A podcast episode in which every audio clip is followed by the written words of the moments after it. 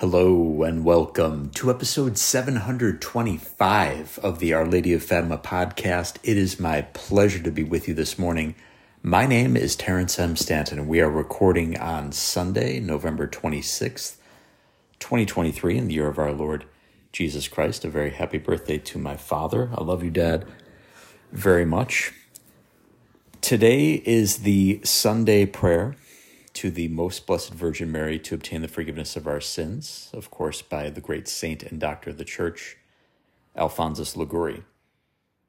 Behold, O Mother of God, at thy feet a miserable sinner, a slave of hell, who has recourse to thee and trusts in thee. I do not deserve that thou shouldest even look at me, but I know that thou, having seen thy Son die for the salvation of sinners, hast the greatest desire to help them. I hear all call thee the refuge of sinners the hope of those who are in despair, and the help of the abandoned. Thou art then my refuge, my hope, and my help. Thou hast to save me by thy intercession.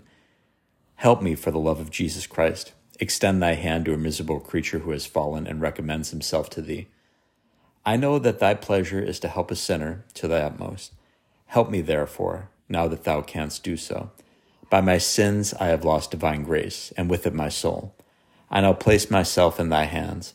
Tell me what I must do to recover the favor of my Lord, and I will immediately do it. He sends me to thee that thou mayest help me, and he wills that I should have recourse to thy mercy. That not only the merits of thy Son, but also that thy intercession may help me to save my soul. To thee then I have recourse. Do thou, who prayest for so many others, pray also to Jesus for me. Ask him to pardon me, and he will forgive me. Tell him that thou desirest my salvation, and he will save me. Show how thou canst enrich those who trust in thee. Amen. Thus I hope. Thus may it be. We're going to take a look today, friends, at another article from the November December 2023 edition of The Angelus, billing itself as the voice of traditional Catholicism. This is the publication of the Society of St. Pius X. I have also begun reading Mr. Kennedy Hall's book about Marcel Lefebvre and the society called SSPX, The Defense, spelled with uh, a C in defense there traditional Canadian fashion. Very much looking forward to that book. This is entitled My Path to Tradition by Stephen Farley. I take it that the SSPX interviews individuals and asks them how they came to um, following traditional Catholicism, how they came to the traditional Latin Mass, and how they came to attending a traditional uh, parish, the Society of St. Pius X in this instance. So the initial question is tell us a little about yourself. Where did you grow up? And what was your level of exposure to Catholicism as a child and as a young adult? And Mr. Farley responds I grew up in a town of 1,200 in Western Oregon, a logging town. My exposure to Catholicism came from the few Catholic kids in school and the stories my father would tell about his time in a Catholic hospital in the late 1940s. A young nun smuggled a watermelon to his room under her habit for him and his roommate. That kindness stuck with me. My strongest connection to Catholicism came through Tolkien and Shakespeare during my long Protestant winter that lasted into my 30s. My journey to Catholicism was mainly intellectual. I was dating a Catholic woman who didn't know her faith well. She began attending my Protestant, quote, church with me, but had no intentions of converting. So I grabbed something Catholic to read and debunk The Little Flowers of St. Francis of Assisi. I pointed out how silly and fantastical the stories sounded. That failed miserably. Then I heard about this catechism business, so I figured that wouldn't be too hard to pick apart. This was the first new catechism in 400 years. Halfway through, I was ready to be Catholic. However, it was too close to Easter, so I was made to wait until the next Easter, over a year away. That was a bitter pill, but I swallowed it. The year after, I entered the church. What experience first piqued your interest in tradition? I think my interest in tradition was always a driving force in my search for home, capital H. From the time I realized that Catholicism was something I had to seriously consider, I knew that I wanted the full throated battle cry Catholicism that I read about and saw reflected in the lives of the saints and in history, even as I found myself wading through the church in the round Catholicism of my first parish. The cognitive dissonance was real and intense at times, driving me to constant frustration. But my path to tradition was not straight. I grew up reading Tolkien in junior high and high school. I believe it may have begun there.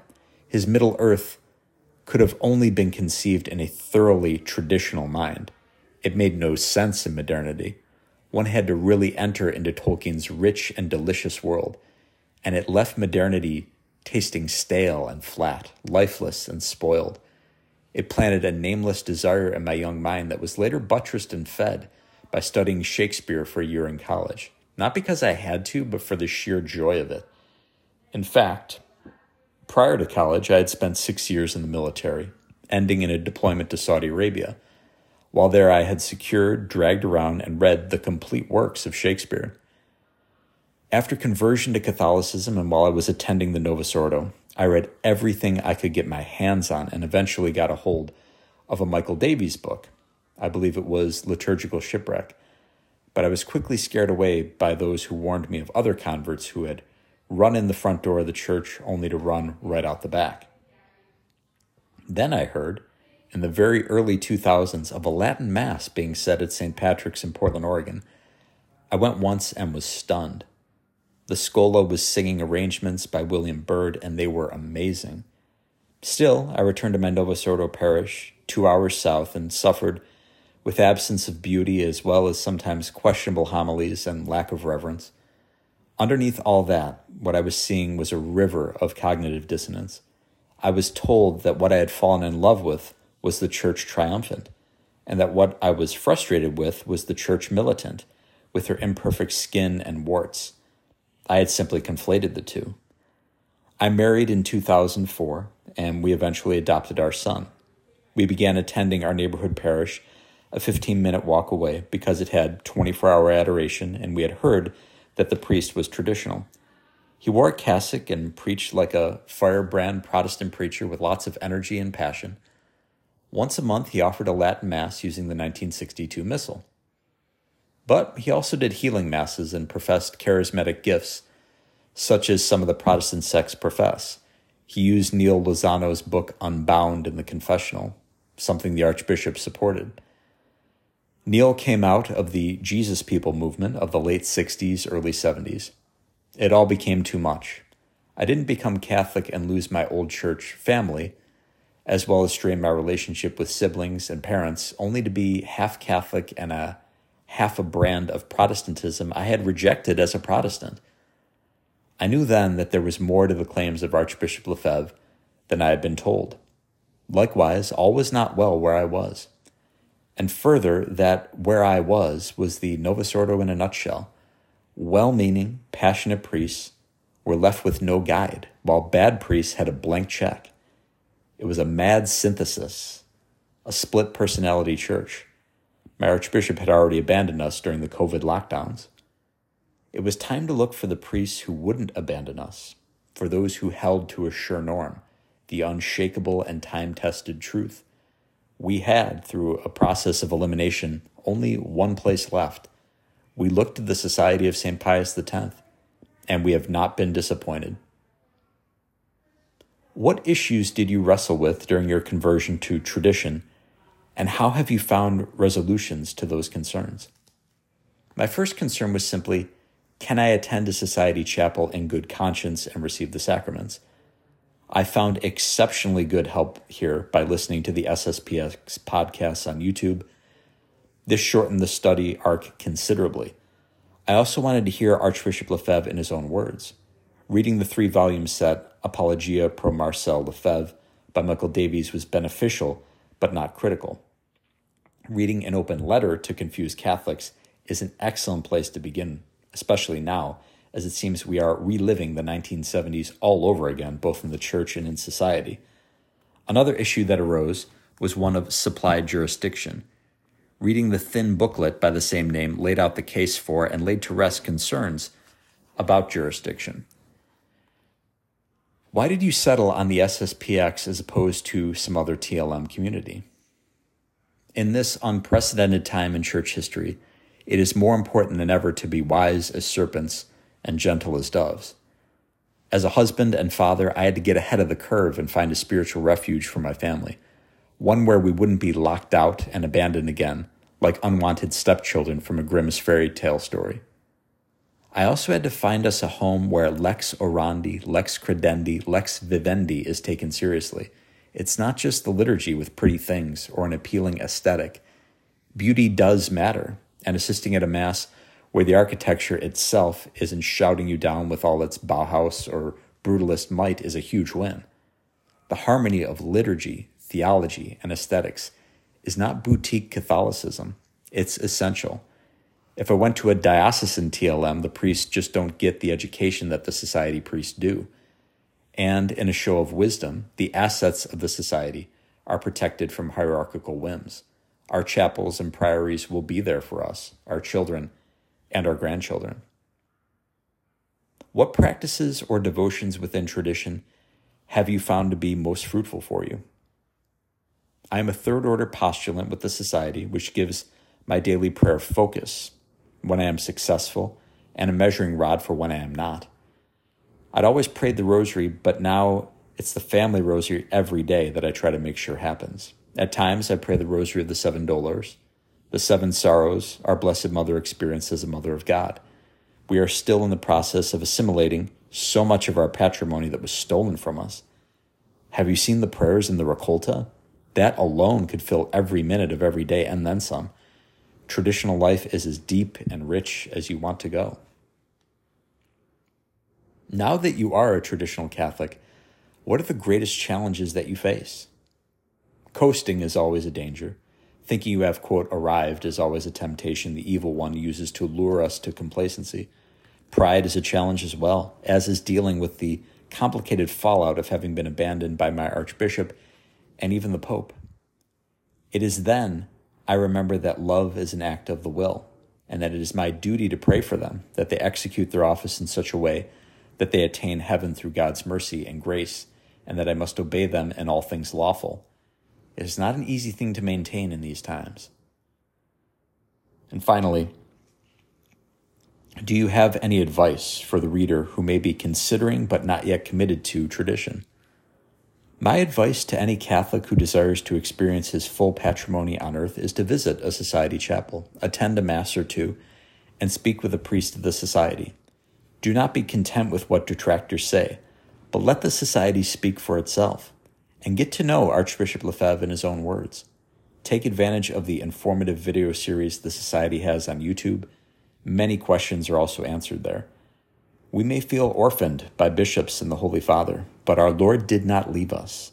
He gave us His mother and a heaven full of good popes and bishops, priests, monks, nuns, and lay saints. We are not alone. So ends the interview. I'm currently attending a diocesan TLM, but if there was a Society of St. Pius X chapel that was closer to me, I would certainly go. And if this local TLM I'm currently attending ever goes out of existence, I will drive the distance to the SSPX chapel. I was blessed for a brief time to attend an SSPX chapel up in South Buffalo, New York, it was wonderful. The homilies were outstanding. The advice I received in confession was excellent. Was excellent, excuse me. I missed that a great deal. So once again, I highly advise that you get yourself to the traditional Latin Mass, and you can certainly fulfill your Sunday obligation as well as Holy Day obligation by attending a Society of St. Pius X chapel people who tell you that the Society of St. Pius X is schismatic or their priests are heretics, with all due respect to those folks, um, they either don't know what they're talking about, if you, you want to take the most charitable perspective, or they are lying to you. So feel free to attend an SSPX chapel. Um, I've been, uh, again, limited experience, um, only a, a, few priests I've heard homilies from or been in the confession, confessional, I should say, but very impressed with their priests and Archbishop Lefebvre, may his beautiful soul rest in peace. That's what he was all about sticking to the traditional teachings of Holy Mother Church, including the traditional liturgy, but also the formation of priests and seminaries. It is excellent in the Society of St. Pius X, and it is woefully lacking in most other places.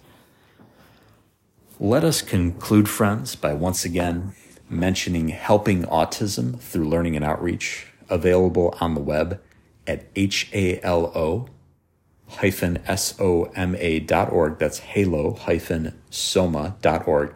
Also, please tune in to episodes 277 and 548 of the Our Lady of Fatima podcast, which have to do with RPM. That's an acronym for Rapid Prompting Method, a system of communication for non speakers. Before my niece was eight years old, we didn't even know her favorite color.